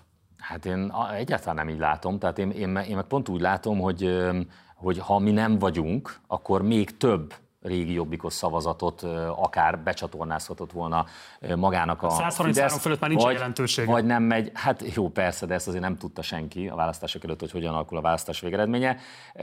Másrészt pedig lehet, hogy akkor nem mennek el szavazni azok a szavazók, nem tudom. Egy biztos, hogy a Fidesznek alapvetően nem érdeke az, hogy azon a térfélen, ahova ő be kormányozta magát, ott legyen vetétása. Már pedig a Mi Hazánk mozgalom nagyon-nagyon sok szempontból igenis a Fidesznek vetétása, független attól, hogy én nem akarok vitatkozni azzal, hogy hogy a jobbik szétszakadása az egyébként jól jött a Fidesznek. Ugye ezt elmondtam korábban is. De ebben önnek meghatározó az, szerepe volt ilyen az, szempontból. Nem, érez a felelősséget amiatt, nem. hogy esetlegesen, ténylegesen, hát ugye az a baj, hogy a mi hazánk jelenleg ugye a maga támogatottságával nem tud ellenerőt képviselni a fidesz szemben nyilvánvalóan, és közben a Fidesznek meg most már 136 képviselője van. Igen, csak hogy az idő nekünk dolgozik. Tehát én egy olyan elnökséget vezetek, ahol a legtöbben 30-asok. Tehát nagyon fiatal, nagyon fiatal elnökséggel rendelkezünk. A szavazó táborunk is egyébként korcsoportokat tekintve. Körben, úgy nézem egyébként. Hál' Istennek mi is. Tehát az a helyzet, hogy, és itt most nem csak erre gondolok, tehát most nem arra gondolok, mert, mert, mert egyébként politikusnak nem, nem öreg vagy idős Orbán Viktor, hát Donald Trump 80 évesen kezdi a politikai karrierjét. Tehát nem, nem erre gondolok, hanem arra gondolok, hogy a, az idő nekünk dolgozik. Itt most nem a mi politikusaink és a Fidesz politikusaink az életkorára gondoltam, hanem arra gondoltam, hogy azért az embereknek egy idő után, tudom, hogy ez most nem látszik, de azért e, ebbe a választási eredménybe az ukrajnai háború az kőkeményen beleszólt, meg hát a balliberális oldal, amit művelt a balliberális oldal, amit Márki Péter művelt, hát ez, ez, ezt azért maguknak is köszönhetik jelentős részben. E, de valójában azért éppen, hogy azt gondolom, hogy, e, hogy érik annak az ideje, hogy az embereknek elege legyen abból a típusú hatalomgyakorlásból, és egyébként a mi hazánk e, sikere azért az, hogy három-három és fél év alatt a semmiből most már egy parlamenti pártá nőttünk, azért azt én mindenképpen győzelemnek tartom. Ezt értem, de arra, ugye nem de ez a fajta politizálás. az embereknek. Hát pontosan most vasárnap történelmi győzelmet arattak. Sokkal több szavazójuk van, mint valaha volt. Miért gondolja azt, hogyha érkezne bármit ilyen típusú válság, azt ne lenne képes a Fidesz kezelni? Miért gondolja azt, hogy az bármilyen módon is teret nyitna önöknek? Mm, nem mondom azt, hogy a, a Fidesz nem professzionális. Tehát igen, igen, abszolút professzionális, irgalmatlan mennyiségű pénz áll a rendelkezésére. Én csak azt mondom, hogy egy, do- egy dologgal nem számoltak a politikai elemzők, és most ön sem számol, mégpedig azzal, hogy, hogy rengetegen úgy szavaznak azért a Fideszre, és úgy szavaztak a Fideszre, hogy lehet, hogy befogták előtte az órukat. Tehát azért a, a magyar embereket nem szabad, a magyarokat nem szabad lenézni, és hajlamos erre a, a belpesti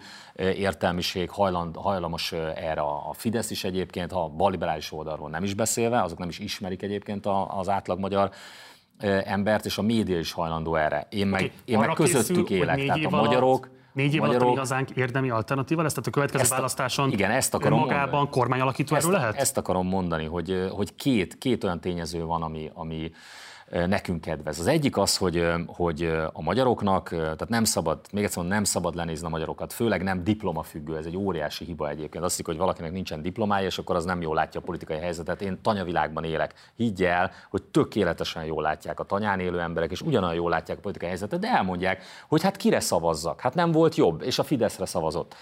Nekünk most arra nyílik lehetőségünk, hogy mi most megszervezzük magunkat, kicsit professzionálisabban tudjunk működni, apparátusunk legyen, helyen több megjelenési lehetőségünk lesz Orbán Viktorral fogok vitákat lefolytatni majd a plenáris ülésteremben, tehát nyilván jóval nagyobb lesz a figyelem majd rajtunk. Ez egy óriási lehetőség arra, hogy igen, egy alternatíva legyünk a Fidesz mellett. A baloldal, a balliberális oldal, hát a jobbik az meg végképp nem alternatíva. Ez kormányváltó erő négy év múlva a mi hazánkból?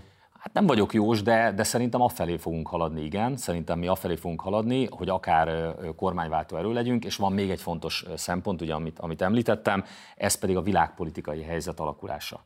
Tehát az, ami jelenleg zajlik Ukrajnában, az, amit a koronavírus kapcsán gazdaságpolitikai átalakulást látunk, ez kőkeményen, kőkeményen nekünk fog kedvezni. Mi nem akarunk elitista pártá válni. Eddig sem voltunk az, és szerintem ez, ez is nagyon sok, sok szavazónk, aki például nem régi jobbikos szavazó, az meg ezért szavazott ránk, és mi nem fogunk ezen változtatni, és szerintem pontosan az a fajta világpolitikai és világgazdasági átalakulás, amire a Fidesznek semmilyen rendes magyar válasza nincsen, az fogja azt okozni, hogy itt olyan nagy lesz sajnos a baj, ennek nem örülök, de olyan nagy lesz a baj, hogy az sem száz százalék, hogy négy év múlva lesznek a következő választások. Hogyha négy év múlva lesznek a következő választások, az megint a, a Fidesz professzionális működésének köszönhető, de itt nagyon nagy lesz az elégedetlenség.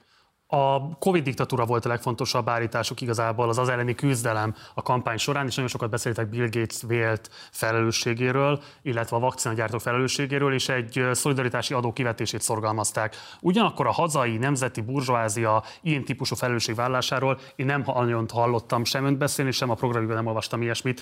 Nem kellene beszélniük, és nem csak Mészáros Lőrincről gondolok itt, hanem azokra a nagyvállalkozókra, akik extra profitot halmoztak föl 2019-2020 folyamán, tehát akár Csányi Sándor az OTP vezérigazgatója, akár Hernádi Zsolt a MOL vezérigazgatója, tehát ő tőlük is fogják követelni ezt a típusú szolidaritást? Hát ez most nem volt igaz, amit ön mondott, hiszen 2020 talán április-májusában jelentettük be, tehát rögtön a koronavírus után bejelentettük azt, hogy itt, itt van egy óriási gazdasági átalakulás és egy trükk a koronavírus mögött.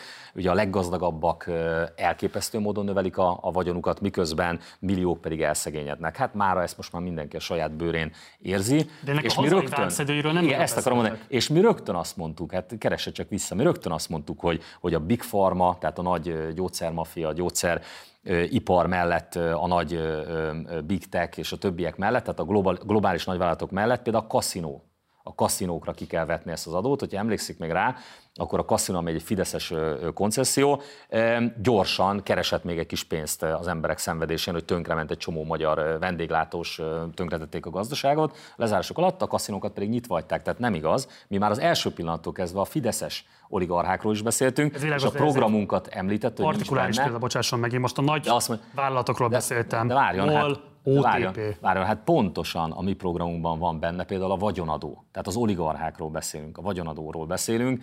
A MOL egyébként az egy stratégiai magyar állami vállalat, tehát őket azért máshogy kezelném ebből a szempontból. Tehát Hernádi Zsoltot nem e... tekinti oligarchájának a ner Na, pont ezt akartam mondani, na őt viszont annak tekintem, igen, de magát a MOL-t nem, tehát a kettőt külön kell választani, ne a MOL-t büntessük, hanem ezeket az oligarchákat kell büntetni. A kettő az nem ugyanaz. Sőt, hát a molnál nagyon komoly, nagyon komoly változások lenne szükség, mert jelenleg például a Tiszaújvárosi MOL beruházásnál indiai olcsó vendégmunkások dolgoznak a magyarok helyett de szerepel a programunkban a vagyonadó, az oligarchák megadóztatása. És ön szerint elválasztható Hernádi Zsolt személye a MOL működésétől? Hát ez a kormánytól függ, ez a politikától függ.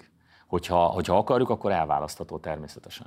Azért is kérdés ez, mert ugye nagyon fontos dilemma az, hogy hogyan viszont igazából a hazai nagy tőkéhez. Ugye számtalan személyes beszámoló és kutatások is igazolják azt, hogy igazából a multinacionális vállalatok sokszor sokkal jobb körülményeket teremtenek a hazai munkavállalók számára. Tehát például mondjuk az Autinál van szakszervezet, de más cégeket is lehetne mondani, hogy sokkal jobb juttatások jutnak a dolgozóknak, például bejelentett foglalkoztatáson és így tovább. Ehhez képest például a hazai nagyvállalkozók részéről nagyon sokszor azt lehet látni, hogy sokkal lazában kezelik például a munkajogi szabályozásokat. Tehát mit gondol igazából a hazai nagy tőkéről?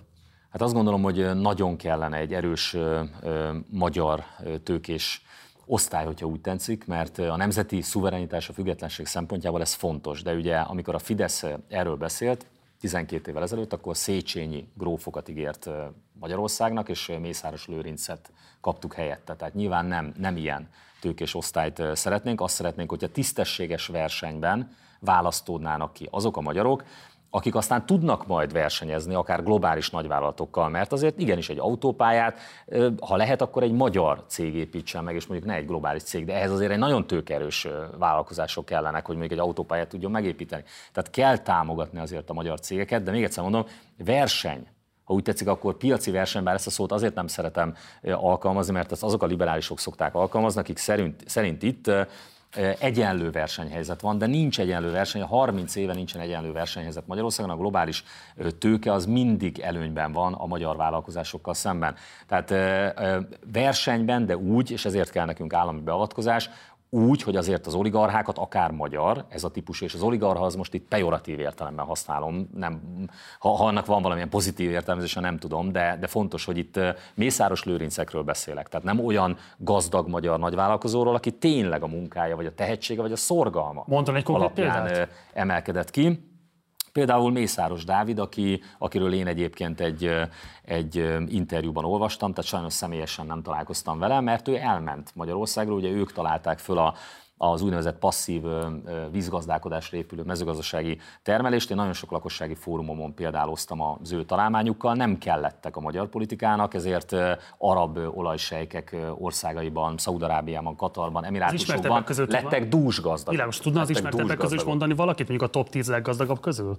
Hát Magyarországon sajnos úgy alakult a helyzet, hogy hogy akit mondjuk lehetett volna mondani, most már azt sem lehet politikamentesnek mondani. Tehát nem nagyon tudok olyat mondani, be kell, hogy valljam. Ezek kérdezem, mert ugye azért, mert az elmúlt 30 működésnek a lényege az, hogy a hazai nagytőke igazából, és ugye itt Mészáros Lőrinc még mindig elfedi azt, hogy ez egy sokkal szélesebb csoport, semmit, hogy csak Mészáros Lőrinc lenne a probléma maga. A hazai nagytőke egyszerűen érdekelt a Fidesz hatalomban maradásában, hiszen részben kedvezményezettje neki, részben egyébként meg a termelésnek a feltételeit a NER rendkívüli jól módon biztosítja a számára. Tehát, hogy nem nagyon tűnik úgy, hogy lehetne bármilyen módon is hatalomra kerülnie valakinek, aki nem békül ki velük, vagy nem köt velük valami fajta együttműködést. Erre milyen megoldása van mi hazánknak?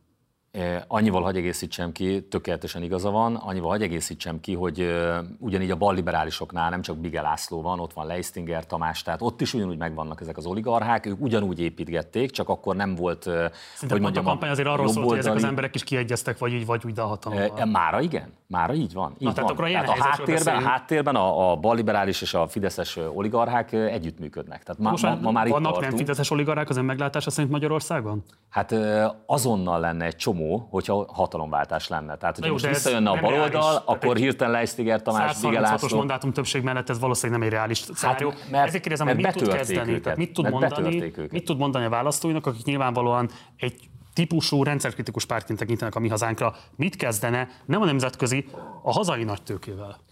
Én azt gondolom egyébként, hogy a, a, hát először is kormányozni szeretnénk. Tehát az a célunk, azért alakultunk, hogy eljussunk a kormányzásig. Az első, és szerintem a legnehezebb akadályt azt most vettük ezzel a választással, innentől tényleg mi fölfelé tehát mi tényleg fölfelé tudunk haladni, Márkizaj Péter meg most már tényleg teljesen lefelé, de mi most tényleg fölfelé tudunk haladni, és a, a Fidesz pedig szerintem egy helyben áll.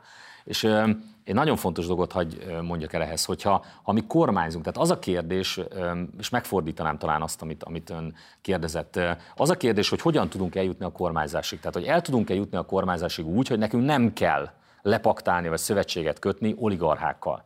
Mert hogyha kormányzunk, akkor tudunk, akár a viradat program megvalósításával, egy kőkemény magyar nemzetgazdaságot megteremteni, ahol már nem az oligarchák uralkodnak. A kérdés az, hogy el tudunk-e jutni a kormányzásig. Én azt gondolom, hogy igen, mert nem hiszek abban, hogy azzal, hogy őrült sok pénzből föntartják ezt a köztévét, ami, ami hát a színvonala az tényleg az, az folyamatosan egyre jobban romlik, és hát látjuk, hogy hogyan működik, amikor öt percet kapunk, nem tudom, két évente arról, hogy elmondjuk a, a programunkat. Nem hiszem, hogy ez dönti el ma már egy, egy választás kimenetelét. Ezért annyira fontos, amivel kezdtük a beszélgetést, a közösségi média. Tehát szerintem teljesen megváltozott ma már a, a világ, egészen más dönti el ma már azt, hogy egy párt sikeres lehet-e vagy nem, és ebből a szempontból, ha minket a közösségi médiában, akár a Facebookon, Youtube-on, vagy bárhol elnyomnak, és nem tudjuk a hangukat hallatni, akkor nyilván nagyon nehéz nekünk egy kormányzati pozícióig. Elnök úr, tudja legjobban azt, hogy ezekként a social media elérések bár fontosak, azért önmagában nem pótolják azt az erőforrás fölényt, amit például a Fidesznek 2010 előtt már a hazai nagytőke biztosított. Tehát, hogy itt azért ez egy fontos kérdés. El lehet jutni kormányzati pozíciók. A tapasztalat azt mutatja, hogy nem lehet eljutni kormányzati pozíciók a nemzeti nagytőké való kiegyezés nélkül. Tehát ezért kérdés az, hogy ha lesz is valamilyen kiegyezés a mi hazánk és adott esetben a nagytőke között, mit várná el tőlük, milyen típusú szolidaritásra kényszeríteni őket? Hát én azt szeretném, hogyha a politika ilyen szempontból külön válna ezektől az oligarcháktól. Tehát a, az oligarchák ne a politika által akarjanak tovább gazdagodni, mert jelenleg ez történt, akár balliberális kormány volt, akár Fidesz kormány. És én azt gondolom, hogy ha az működne, tudom, hogy ez most idealista dolognak tűnik, de hogyha az működne, hogy a tisztességes magyar vállalkozások úgy, hogy mindenféle érdekmentesen, úgy, hogy én nem ígérek nekik semmit, és ehelyről is mondom, hogy, és üzenem, hogy én nem ígérek semmit azoknak a vállalkozóknak, akik mondjuk támogatják akár a, nem tudom, a, a Mi Hazánk mozgalom működését, vagy támogatták eddig. Egyetlen egy lekötelezettet nem tud közülük találni. Egyetlen egy oligarha nem volt, és most sincsen közöttünk. Világos, de egy 6%-os párt jelenleg, tehát itt azért a kormányalakításhoz ennél a sokkal több kell, tehát legalább 8-szor ennyikor a támogatottság kellene, ahhoz pedig nyilvánvalóan rengeteg pénzre lesz szükségük. Mm, nem feltétlenül, tehát vitatkoznék ezzel, mert ott van például a, a én itt inkább olyan politikai döntéseket látok rendkívül veszélyesnek ebből a szempontból, amit a Fidesz hozott. Veszélyesebbnek tartom még annál a hatalmas pénzmennyiségnél is, ami rendelkezésre áll, hogy például, hogy mondjak egy ilyen példát, hogy a Magyar Postának megtiltották azt, hogy politikai kiadványokat kivigyen. Tehát nem tudunk eljutni ilyen hagyományos módon sem az emberekhez. És nem szabad a közösségi médiát lebecsülni, hát éppen önök, aki egy YouTube csatorna, tudják azt elmondani, hogy, hogy gyakorlatilag sikeresebbek ma, mint a, a hagyományos televíziók. Tehát a, és jóval kisebb költségvetésből ezt meg lehet csinálni, mint a, hát amiből mondjuk a köztelevízió működik. Tehát én, én nem János. gondolom, hogy, a, hogy az oligarchák kellenek ahhoz, hogy feltétlenül, hogy egy Jó. kormányzásig eljuss. Ezt fogadjuk el axiomának. Mit kezden a hazai nagytőkével? Még egyszer mondom, meg kell tisztítani a politikától, és egyébként pedig a, a magyar vállalkozásokat például egy közbeszerzés esetén versenyeztetni kell, de azért nagyon fontos, és hogyha látom ott van önnél a programunk, hogyha azt olvasta, akkor nagyon fontos, hogy mi állami beavatkozást akarunk a gazdasági folyamatokban, mert jelenleg nem kiegyenlített a verseny. Tehát ezt a tisztességes versenyt kell megteremteni, ami egyrészt azt eredményezi, hogy például mondjuk a, a külföldi nagytőke, vagy a, a internacionális vagy globális nagytőke az ne legyen mindig sokkal előnyösebb helyzetben, mint mondjuk a magyar. Azonos szabályozás és azonos szolidaritás vállalás lenne az elvárása feléjük, vagy kedvező nekik a nemzetközi nagytőkével szemben?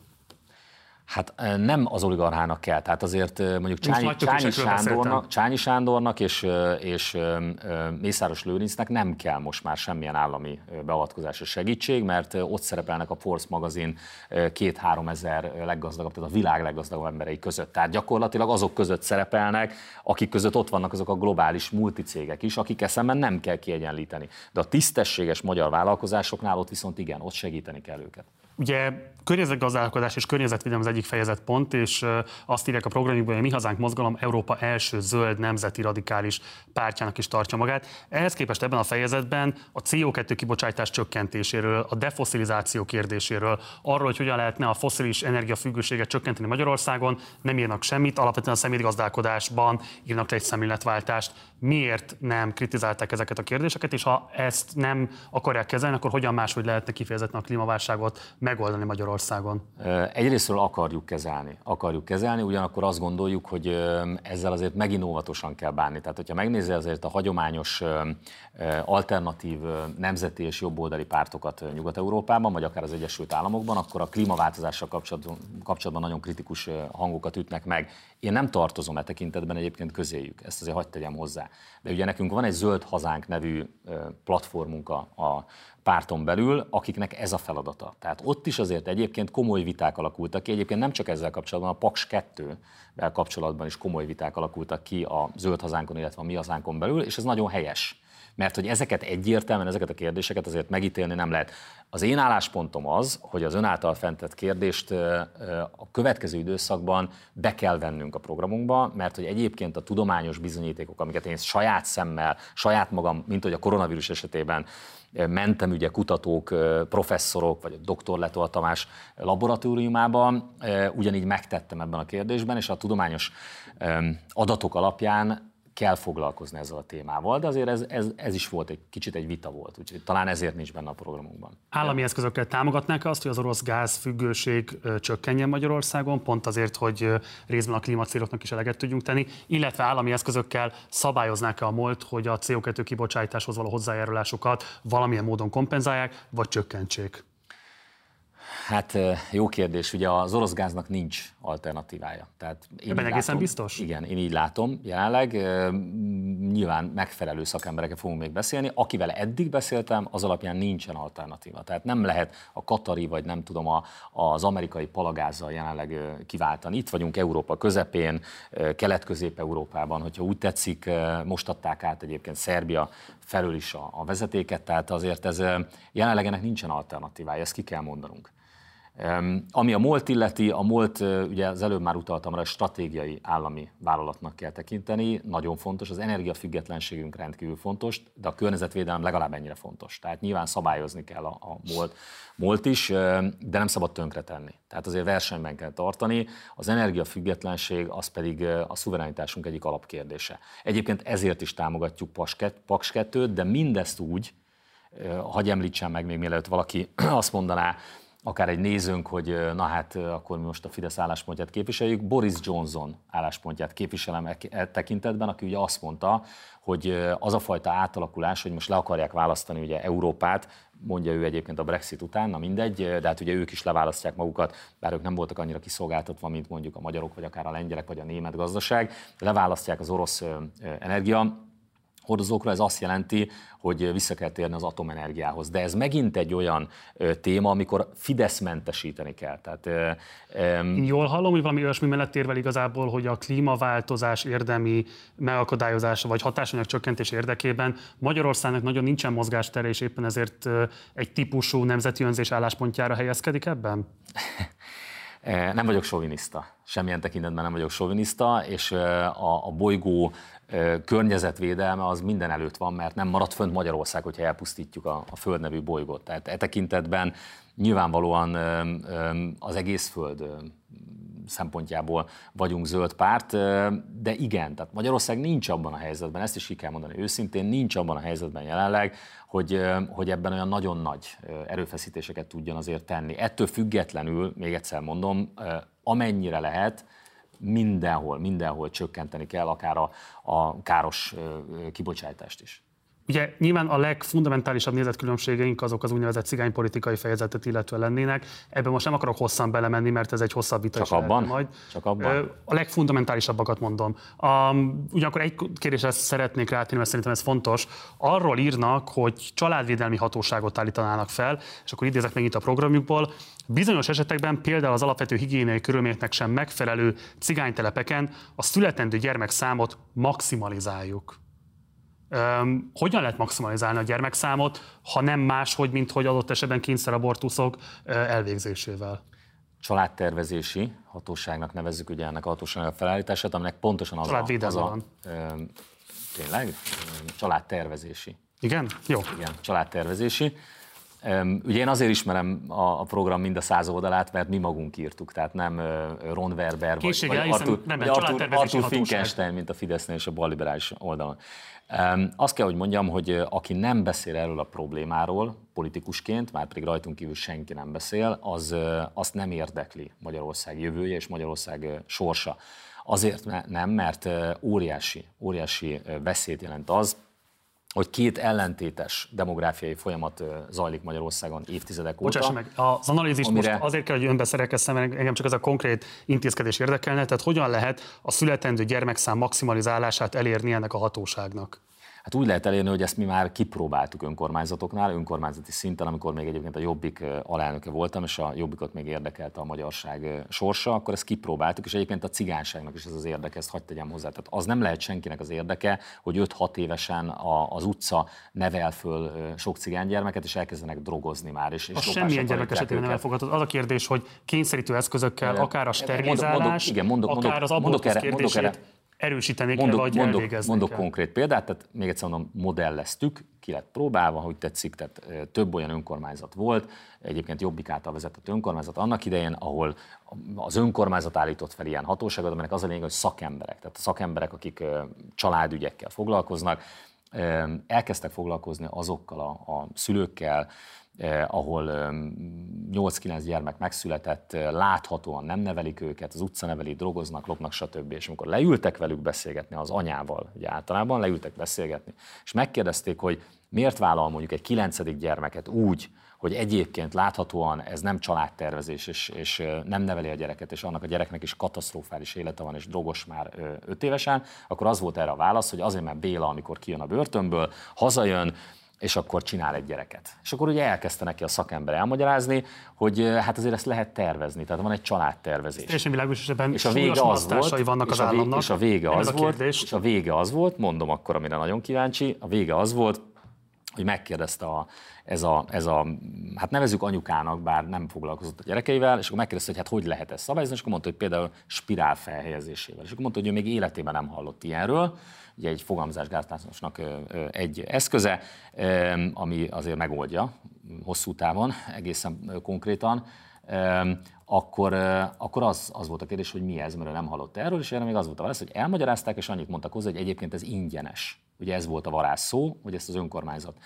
fizeti, és kérték szinte kivétel nélkül ezek az anyukák kérték. És nem született meg utána olyan gyermek... Teljesen világos, és bocsánat, ez nem kérdés, hogy nagyon széleskörű állami programok kellenének, amelyben a fogalmazásgátás különböző módszereit ingyenesen hozzáférhetővé tennék, és a felvilágosítást el kéne végezni. De itt nem erről írnak, itt arról írnak, hogy a gyermekszámot, a született gyermekszámot maximalizálják. Engem az érdekel, hogy ez a hatóság mit tenne akkor, hogyha a központilag előírt születésszám, hát ilyen az élet, becsúszik és elkezd emelkedni. Mit csinálnak azokkal a magzatokkal, ami a maximalizált születésszám fölött lenne? A magzatokkal semmit nem kezdünk. Hát ez, ez, Tehát ez, el ki ez... tudja jelenteni, hogy semmilyen kényszerabortusz, semmilyen kényszersterilizálási tevékenységet nem fognak törvényelni. Nem tehetünk, emelni. természetesen nem is tehetünk ilyet, természetesen. Jó, oké. Okay. Akkor menjünk tovább. A programban nagyon következetesen LMBTQP megjelölésre utalnak a nem heteroszexuális emberekre. Jól sejtem, itt a P betű a pedofilokat jelöli? Igen, igen. Tehát önök a pedofiliát olyan szexuális orientációnak minősítik, mint amilyen a leszbikusság, a melegség vagy a biszexualitás. Ezt így azért nem lehet kijelenteni. De akkor miért használják egy betű szóval? Az, azért, mert számos olyan, számos olyan kutatás volt, és számos olyan kutatás van, függetlenül attól, hogy én személy szerint egyébként nem tartom szerencsésnek a, a kettőt totális össze gyúrását, de nem tiltakoztam ez ellen, hogy így szerepeljen a programban, ez is tény. Egyszerűen azért, mert számos olyan kutatás van, ami azt mutatja, hogy a pedofilok között magasabb arányban találhatóak a homoszexuálisok, mint egyébként a teljes társadalmon belül. Tehát ö, olyanok, akik abu, abúzust követnek meg, hát most nyilván fejből nem tudom megmondani, hogy kinek az életben nem kutatás. Olvastam még ilyesmit, azt és azt gondolom, hogy ez nem egy hát én, mondjuk a világ, tehát WHO de, által jóváhagyott kutatásnak de, a számok. De egyébként az Amerikai Egyesült Államokban megjelent kutatásról Sok beszélek. minden meg az Amerikai Egyesült Államokban, például onnan jön a Facebook is. De én ezt, de én ezt konkrétan át fogom önnek küldeni, ezt a kutatást, és, és, számoljunk be erről, mert, mert mert, Bocsánat, csak az mert, a fontos, ez egy komoly kutatás. Önök szerint akkor a pedofília az nem deviancia, hanem szexuális orientáció? Nem, nem, nem. Ezért mondtam, hogy a kettőt, a kettőt azért azt, azt ö, ö, teljesen ne gyúrjuk össze. Egyébként, de önök gyúrták össze, egyébként, bocsánat, bocsánat, egy, egyébként, bocsánat, egyébként, és akkor válaszolok, egyébként a homoszexualitás is deviancia. Tehát amit, Értem. amit és, a, és a pedofília is egyébként deviancia. Akkor hadd kérdezem, bocsánat, ön szerint egy nem heteroszexuális ember és egy pedofil ember azonos veszélyt jelent egy gyerekre? Nyilván nem. Erre utaltam, amikor azt Akkor miért nem különböztetik meg őket? Tehát, hogyha deviancának is tartják a nem heteroszexualitást, megértve ezt az álláspontjukat, el nem fogadva, miért tekintik együvé tartozónak a pedofíliával? Hát, nem együvé tartozó, de a kettőnek van egymáshoz közel, mint deviancia. Tehát mint egyfajta szexuális deviancia van a kettőnek köze egymáshoz. De a kettő nem ugyanaz, azért addig a pillanatig nem ugyanaz, ameddig mondjuk két homoszexuális ember, nyilván fölnőtt ember, saját szabad akaratából dönt úgy, hogy ők nem tudom, egy párt alkotnak. Az nyilván más, mint egy pedofil esetében, aki egy gyermekkel teszi ezt. És nem azt... jó ezt a különbségtételt a programjukban is megjeleníteni? Hát külön így nem bontottuk szét, vagy nem tértünk ki rá, de egyébként nyilván beszélhetünk erről, mint hogy most erről beszélünk, és akkor ezt így el tudom magyarázni. Önnek a nem heteroszexuális emberekkel van problémája, vagy a Budapest Pride-dal?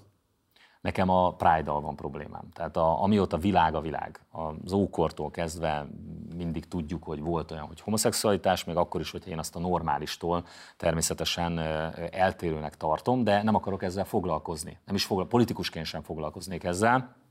Azért kénytelen vagyok foglalkozni ezzel a témával, mert van egy nagyon-nagyon kemény és egyre agresszívabb propaganda ebből a szempontból, és van egy olyan lobbyerő, ami ma már szinte minden lobbinál komolyabb. Ez a homoszexuális vagy LMBTQ, vagy nem tudom milyen lobby. Ez ma már szinte mindennél erősebb. A nyugati világban, az Amerikai Egyesült Államokban lehet látni azt egyébként, hogy például a, a 18 és 24 éves fiatalok között Franciaországban szintén láttam ilyen statisztikát, ez egy francia statisztika Párizs környéki fiataloknál mérték 18 és 24 év közötti fiataloknál, Ugyanúgy Párizs környéki fiataloknál, mint az Egyesült Államokban, kimutathatóan folyamatosan növekszik azoknak a fiataloknak a száma, aki már nem heteroszexuálisnak határozza meg magát, bár még egyszer én nem is szeretem ezt a szót használni, hogy heteroszexuális, én normális szexuális irányítságú ember vagyok, de nem szeretnék erről beszélni, mert, mert nem akarok én sem a magánéletemről beszélni, nem érdekel az önmagánéletesen, nem, nem kell erről nyilván beszélnünk, és nem is akarok ebbe beleszólni. De abba viszont igenis egy politikai pártnak meg kell nyilvánulnia, hogyha ez már lobby szinten működik, hogyha ez már, hogyha ez már propaganda szinten működik, már pedig a Pride az az például. Ugye pont a saját interjújában utalt arra, hogy a saját uh, ifjúsági mozgalmában lévő fiatalok, akik a mi hazánkhoz kötődnek, gyakorlatilag nagyon sok mindenben tudnak azonosulni a párttal, kifejezetten nem tudnak azonosulni a homoszexuálisokat érintő politikájukkal el tudja képzelni azt, hogy itt egy generációváltás okán akár egy évtizeden belül változhat ebben a mi hazánk álláspontja? Nem a, tehát nem a mi hazánk ifjaira gondoltam, ezt csak ő miattuk mondom, hogyha nézik ezt az adást majd, hogy, hogy nem rájuk gondoltam. Tehát a, a, ők abszolút elutasítják ezt az egész LMBTQ történetet. Én azokra a fiatalokra gondolok, akik például a lakossági fórumaimon megfordultak most a kampány alatt, és, és voltak olyan fiatalok, 10 éves, 18 éves fiatalok, akik elmondták, hogy, hogy nagyon-nagyon nagyon tetszik nekik a Mi Hazánk mozgalom egy csomó miatt, például az igazságkeresés miatt, de az LMBTQ témával kapcsolatos álláspontunk nem tetszik nekik, mert ők már így nőttek föl, hogy ők már, ők már kapják ezt a propagandát, és, és divatból, tehát sokan azt mondják, hogy, hogy nem tudom, azt mondják, hogy, hogy meleg, meg lipstick, leszbián, meg nem tudom milyen, mert ugye a legnagyobb lányom már középiskolát kezdte, és, és ott, ott hallom, középiskolában szülőktől hallom, hogy miket mondanak a gyerekek, hát ilyen azért nem volt az én tizenéves világomban. Ez most egy ilyen divat, ez egy divat lett, és én ezt nagyon károsnak tartom az egész társadalom számára. De én azt mondtam, talán egy interjúban, nem is tudom, most nagyon sok interjút adtam, hogy ezt hol mondtam, amit idéz, valóban azt mondtam, hogy nem szabad úgy hozzáállni a témához, hogy a, a Fidesz hozzá, mert kifejezetten kontraproduktívnak tartom, úgy, mint egyébként a migrációval vagy a sorosozással kapcsolatban, hogy, hogy soros attól még egy gazember, de a Fidesz nyilvánvalóan csak és kizárólag egy ilyen hát nagyon lebutított propagandát csinált ebből a soros kérdésből, és én nem tudok arról beszélni, hogy vannak spekulánsok, akik beavatkoznak egy-egy ország életében, mert azt mondják, hogy akkor Fideszes vagy. Most ugyanez van az LMBTQ témával, hogy a fiatalokban pont, hogy egyfajta ellenállást fog kiváltani az, amit a Fidesz csinál. De a Fidesz ez nem érdekli, mert ő csak választást akar nyerni. És én azt mondtam, hogy a fiatalok esetében sokkal nagyobb türelemmel kell most már erről a témáról beszélni velük, mert én nem akarom magunkra halagítani azokat a fiatalokat, akik egyébként, akik szintén, akik számára fontos a magyarság, tudat, a nemzeti önazonosság, eh, le kell velük ülni és beszélgetni kell erről a kérdésről. Nem szabad csak így direktbe eh, tiltással megoldani. Még akkor is, hogyha lesz, aki a mi táborunkból ezzel nem ért egyet, eh, a célunk ugyanaz. Tehát a célunk az ugyanaz. A, célunk az, hogy ne legyen ilyen propaganda Magyarországon. És akkor zárásként néhány konkrét kérdés még a végére a parlamenti munkájukkal kapcsolatban, és erre nagyon rövid válaszokat szeretnék kérni. Az első kérdés, hogy mi lesz az első törvény, amit be fognak terjeszteni? Három, három ilyen javaslatot fogalmaztam meg eddig. Ugye az egyik, ami hát fontos ígéretünk volt már a kampányban is, az a, WHO tervezett nemzetközi kötelező jogi érvegyű szerződésének a megakadályozása, ami járványhelyzet esetén átvenni a nemzetállamok fölött az irányítást. Nagyon fontos, hogy erről beszéljünk a parlamentben, eddig egy szó nem hangzott el erről, hogy vannak ilyen elképzelések. Aztán hát legalább ennyire fontos az alkotmányozás kérdése. Ugye ezzel kapcsolatban is a, a saját híveink is feltettek nekem kérdéseket, amikor azt mondtam, hogy hogy ha nem így alakult volna a választás, ugye most ez már, ez már idejét múlt, de én a választások előtt azt mondtam, hogy lehet olyan többség a parlamentben, aki, aki elindítja az alkotmányozó Mit javasolnának az alkotmányozás kapcsán? Azt, hogy induljon el egy alkotmányozó nemzetgyűlés, most már csak a Fidesz ragaszkodik az alaptörvényéhez, mindenki tudja, hogy ez, ez, ez, ez nem fogadhatjuk el a történelmi Akkor ebben mondjuk Fleck Zoltán ért egyet.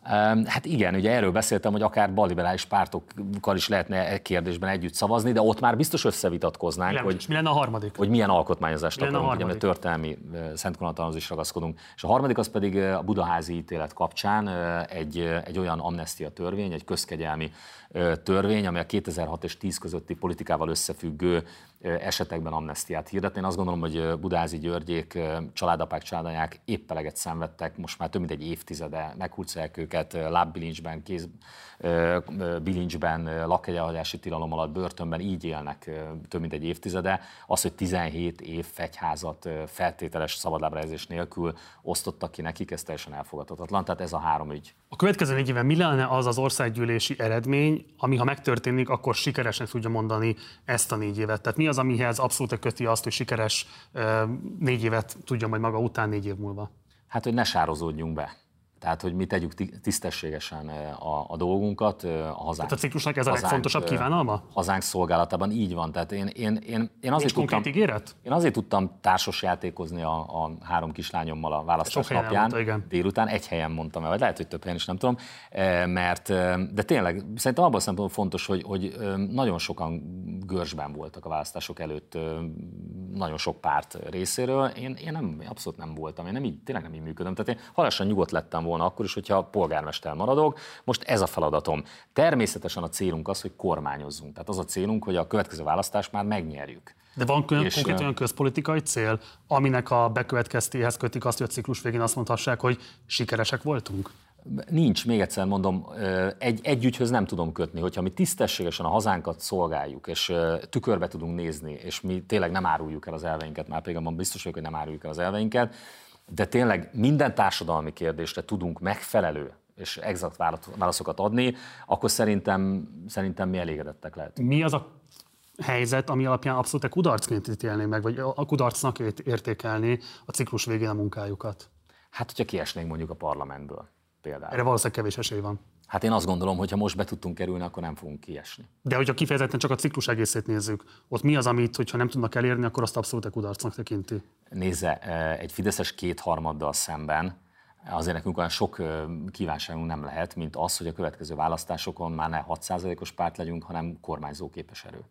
Kémiai kasztrálás, halálbüntetés, szibériai bérraptartás, igen vagy nemmel válaszoljon, várhatjuk-e, hogy valamilyen törvényjavaslattal fognak érni ezek bevezetését illetően? Természetesen azért szerepelnek a program pontjaink között, mert, mert fogjuk ezeket kezdeményezni.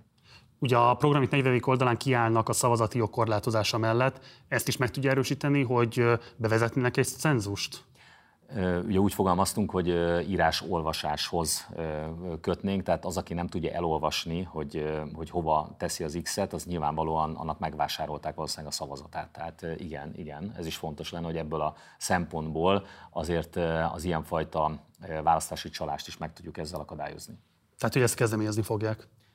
Mindent, ami a programunkban van, megpróbálunk keresztül vinni majd a parlamenten. Itt most négy törvényt vagy törvényjavaslatot soroltam el, ha adott esetben nem lenne Fideszes kétharmad, és egy kétharmados törvényhez a Fidesz az önök közreműködését kérni, és azt mondaná Orbán Viktor, hogy az egyiket a négy közül hajlandóak támogatni és törvényi erőre emelni, melyiket priorizálna leginkább? azt hittem, hogy azt szeretném megkérdezni, hogy, hogy belemennénk akár egy ilyen, ilyen alkudozásba Fidesz-szel, de e, mármint az előbb felsorolt... Igen, tehát kémiai kasztrálás, halálbüntetés, szibériai bérraptartás, illetve a választójog korlátozása, ezen négy közül melyik van a legfontosabb ön szerint? Hát ami nagyon közel áll a szívemhez, az a szibériai bérraptartás egyébként, bár lehet, hogy most a légtérzár miatt meg kell elégednünk a koszovói bérraptartással, arra viszont már van példa az Európai Unióban, ezt hagy mondjam el. Tehát precedens van, Brüsszel sem tiltakozhat, hiszen a Dán kormány a migráns bűnözőit Európai Unión kívüli államba, már amennyiben Koszovót államnak tartjuk, viszi a bűnözőit. Én ezt nagyon fontosnak tartanám azért, nem minden bűnöző, tehát nem egy gyors hajtót kellene béraptartás keretében akár Koszovóba vagy Oroszországba szállítani, hanem azért, hogy példást statuáljunk. Szerintem rendkívül fontos lenne megtisztítani közéletet, főleg a politikai közéletet, ugye politikus bűnözőkre vonatkoznak például. A, Tehát akkor a Szibériai béraptartás az, az, az a top prioritás ezek közül. Nekem személy szerint igen. Jó. De van egy elnökségünk, nyilván hoznánk egy döntést, ez egy nagyon nehéz kérdés volt azért. Melyiket emelném egy, ki ezek közül? Csak egy záró kérdés. A parlamentbe kerülésükkel kapcsolatban a hazai zsidóság, nem heteroszexuális közösség, adott esetben a cigány közösség számos tagja fogalmazott meg aggályokat. Mit tud üzenni nekik? Van-e kifejezetten félnivalója ezen társadalmi csoportoknak önöktől? Hát általánosságban véve eddig sem volt semmiféle félnivalójuk. de akik bűnözők közöttük, azoknak természetesen van Csak akik közülük bűnözők, vagy minden bűnöző? Minden bűnöző. Akkor van értelme bűnöző. megkülönböztetni az etnikai, szexuális, vagy bármilyen más orientáció, vagy kisebbséghez való tartozás tekintetében a bűnöző mi volt ott? Van, egyébként az Egyesült Államokban is például egy körözésnél leírják a bőrszint, tehát ezt máshol is megteszik, de egyébként van, nem csak azért, mert könnyebben tudunk azonosítani mondjuk egy szökésben lévő bűnözőt, hanem azért, mert azoknak a, például ebben az esetben a cigány érdekképviseletnek, azoknak a politikusoknak, akik remélhetően most Farkas Flórián után majd olyan jön, aki tényleg foglalkozni akar a ezekkel a problémákkal, és nem szőnyeg alá söpri, ott a cigány érdekvédelemnek, a politikusoknak nagyon nagy feladata lenne. Tehát nekik kellene betörniük elsőként abba a szubkultúrába, őket elfogadják. Tehát engem nem fognak elfogadni, mert rögtön azt mondják, hogy én valami rasszista vagyok, de, de őket elfogadják. Pedig egyébként végsősorban ugyanazt akarom én is, hogy ne legyen ilyen mértékű bűnözés a köreikben, ezt kell visszaszorítani, ez nagyon fontos lenne. Torockai László, a Mi Hazánk mozgalom elnöke, ha jól sejtem, akkor frakcióvezetője lesz majd a parlamentben a pártnak. Nagyon köszönöm, hogy elfogadta a meghívásunkat. Jó fél órával lett hosszabb az interjú, mint ahogy azt terveztük, de remélem megbocsátja, hogy az intellektuális és politikai érdeklődés miatt most egy kicsit hosszabb lére eresztve kérdeztem. Szerintem fontos volt ez a beszélgetés. Remélem, hogy legközelebb is elfogadja majd a meghívásunkat. Köszönöm szépen. Nektek pedig köszönöm szépen a figyelmeteket, ez volt a beszélgetésem Torockai Lászlóval. Mindenképpen iratkozzatok fel a csatornára, ha még nem tettétek volna meg. Ha bármilyen kérdésetek vagy észrevételetek van az elhangzottakkal kapcsolatban, akkor pedig várunk a komment szekcióban. Kövessetek minket a Facebookon is, ameddig még lehet, illetve megtaláltok Instagramon is az utóbbi Partizán Politika a felhasználó nevünk. Ezt a beszélgetést és a többi beszélgetésünket is megtaláljátok a legnagyobb podcast platformokon, tehát lehet csak hangban is követni a partizános interjúkat. Ha pedig megtehetitek, akkor kérlek, hogy szálljatok be a finanszírozásunkba, ehhez a lehetőségeket a leírásban rejtettük el, ott tudtok keresgélni. Munkatársaim nevében köszönöm szépen a megtisztelő figyelmeteket. Holnap este 6 órakor jelentkezünk legközelebb, akkor érkezik majd az utolsó 3 harmad plusz, amelyben a 24.hu újságíróival fogjuk majd elemezni és értékelni a választási eredményeket. Én Gulyás Márton voltam Budapestről, jó éjszakát kívánok, ciao.